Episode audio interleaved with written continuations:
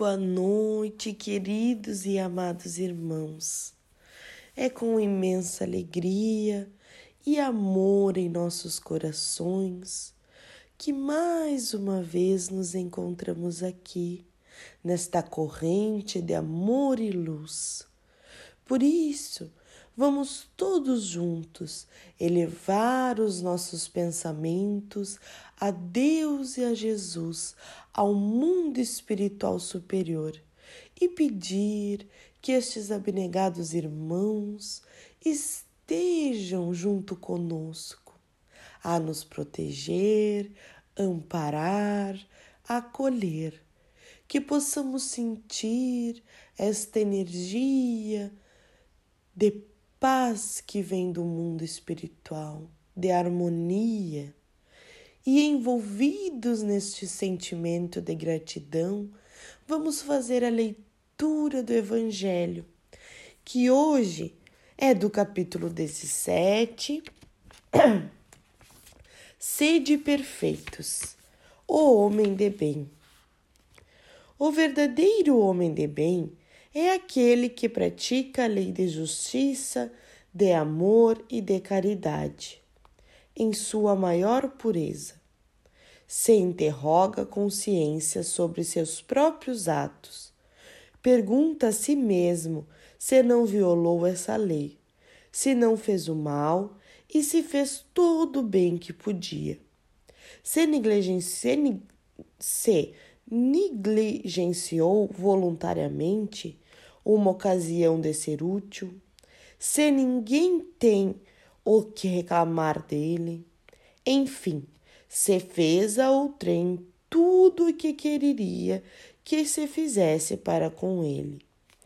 Tem fé em Deus, em sua bondade, em sua justiça e em sua sabedoria. Sabe que nada ocorre sem sua permissão e se submete em todas as coisas à sua vontade. Tem fé no futuro, por isso, coloca os bens espirituais acima dos bens temporais. Sabe que todas as vicissitudes da vida, todas as dores, todas as decepções, são provas ou expiações e as aceita sem murmurar. O homem, possuído do sentimento de caridade e de amor ao próximo, faz o bem pelo bem, sem esperança de recompensa, retribui o mal com o bem, toma a defesa do fraco contra o forte e sacrifica sempre seu interesse à justiça. E encontra satisfação nos benefícios que derrama, nos serviços que presta, nos felizes que faz, nas lágrimas que seca, nas consolações que dá aos aflitos. Seu primeiro movimento é de pensar nos outros antes de pensar em si, de procurar o interesse dos outros antes do seu próprio o egoísta, ao contrário, calcula os lucros e as perdas de toda ação generosa. Ele é bom, humano e benevolente para com todos, sem preferência de raças nem de crenças, porque vê irmãos em todos os homens.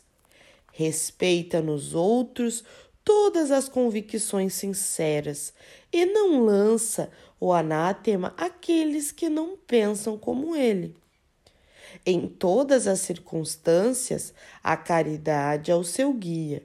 Diz a si mesmo que aquele que leva prejuízo ao trem por palavras malévolas, que fere a suscetibilidade de alguém por seu orgulho e seu desdém que não recua à ideia de causar uma inquietação, uma contrariedade, ainda que leve, quando pode evitá-lo, falta ao dever de amor ao próximo e não merece a clemência do Senhor.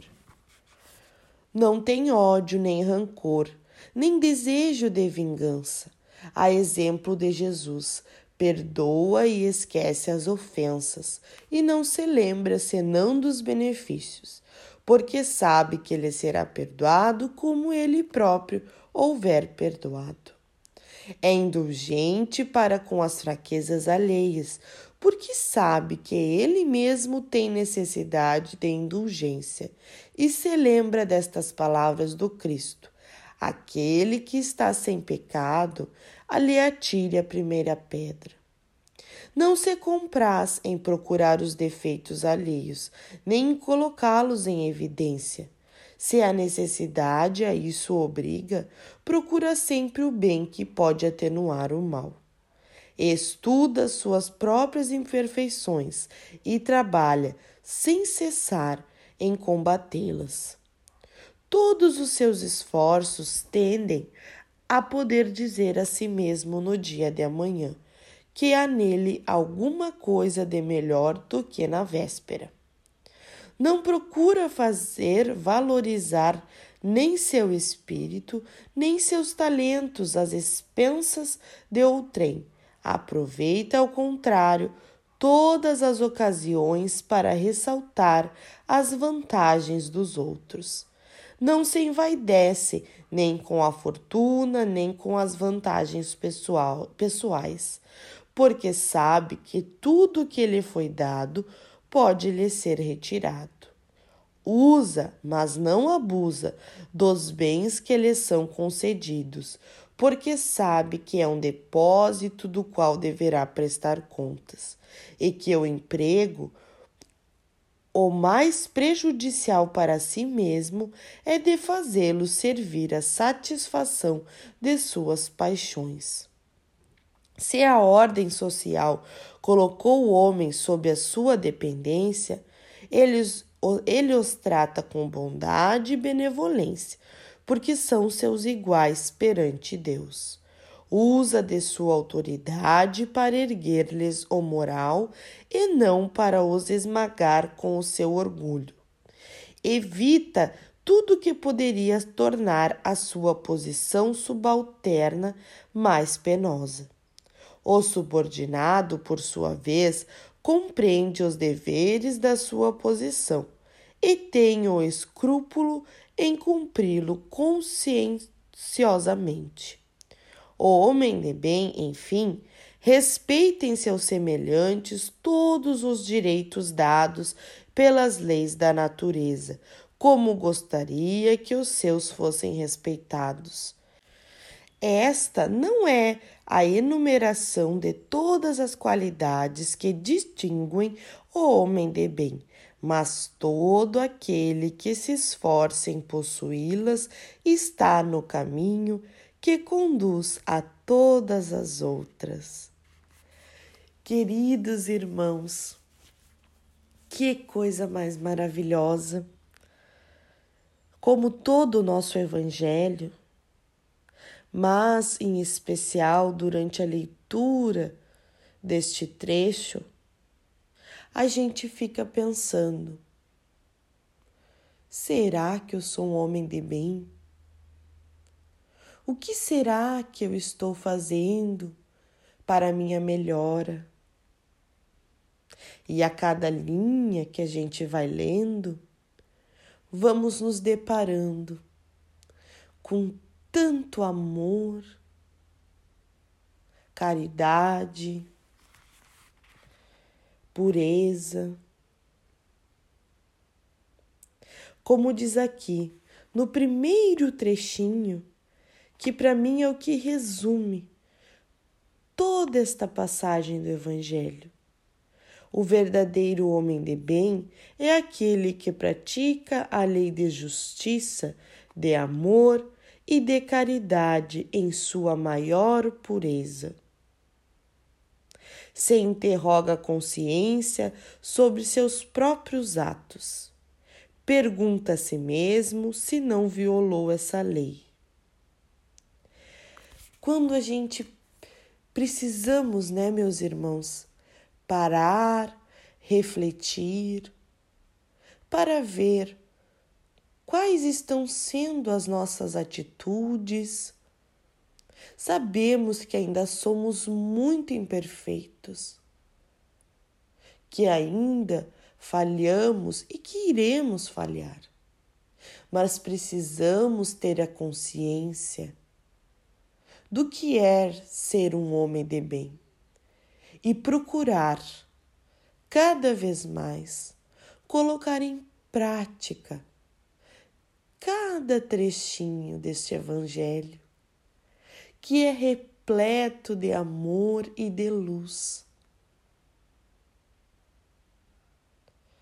Que possamos buscar a nossa reforma íntima, pois não somos nada sem ela.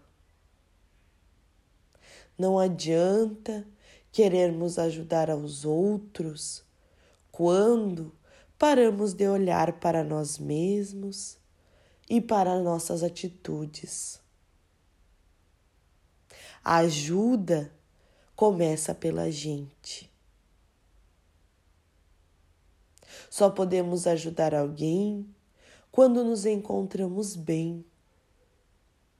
E o homem de bem procura a sua reforma íntima, para que isso reflita nos seus irmãos.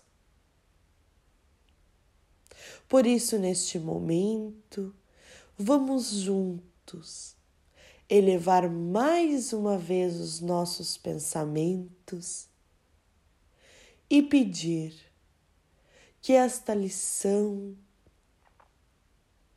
que tanto nos auxilia, possa permanecer em nossas mentes, que possamos ter força para vencer os momentos difíceis, para podar tudo aquelas nossas imperfeições, que possamos ser pessoas de bem. Que todo dia ao amanhecer possamos repassar em nossas mentes o que é ser um homem de bem.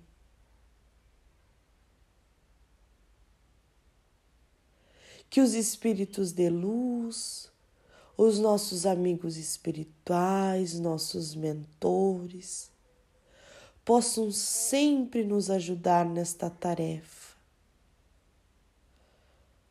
nesta busca pela nossa melhora, pela nossa evolução.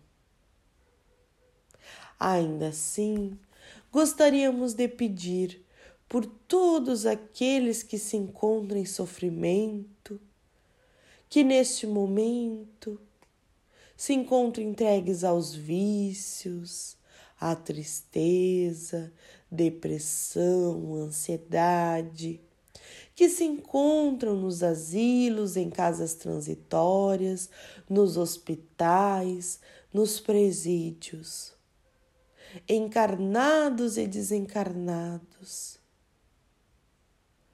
Gostaríamos de pedir pelo nosso planeta Terra, pelo nosso país e pela nossa cidadezinha de Alegrete, pelas tantas moradas do Pai.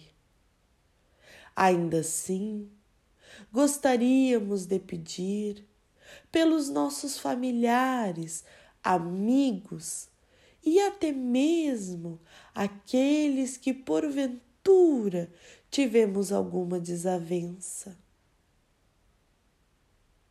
Gostaríamos de pedir por esta natureza, pelos animais, pela nossa doutrina espírita, que seja cada vez mais fortalecida e amparada. Gostaríamos de pedir por nós, que aqui nos encontramos nesta corrente, ligados à espiritualidade superior, que possamos receber hoje e sempre boas vibrações, cheias de paz e tranquilidade, e que isso se estenda para com todos aqueles que de nós se aproximarem.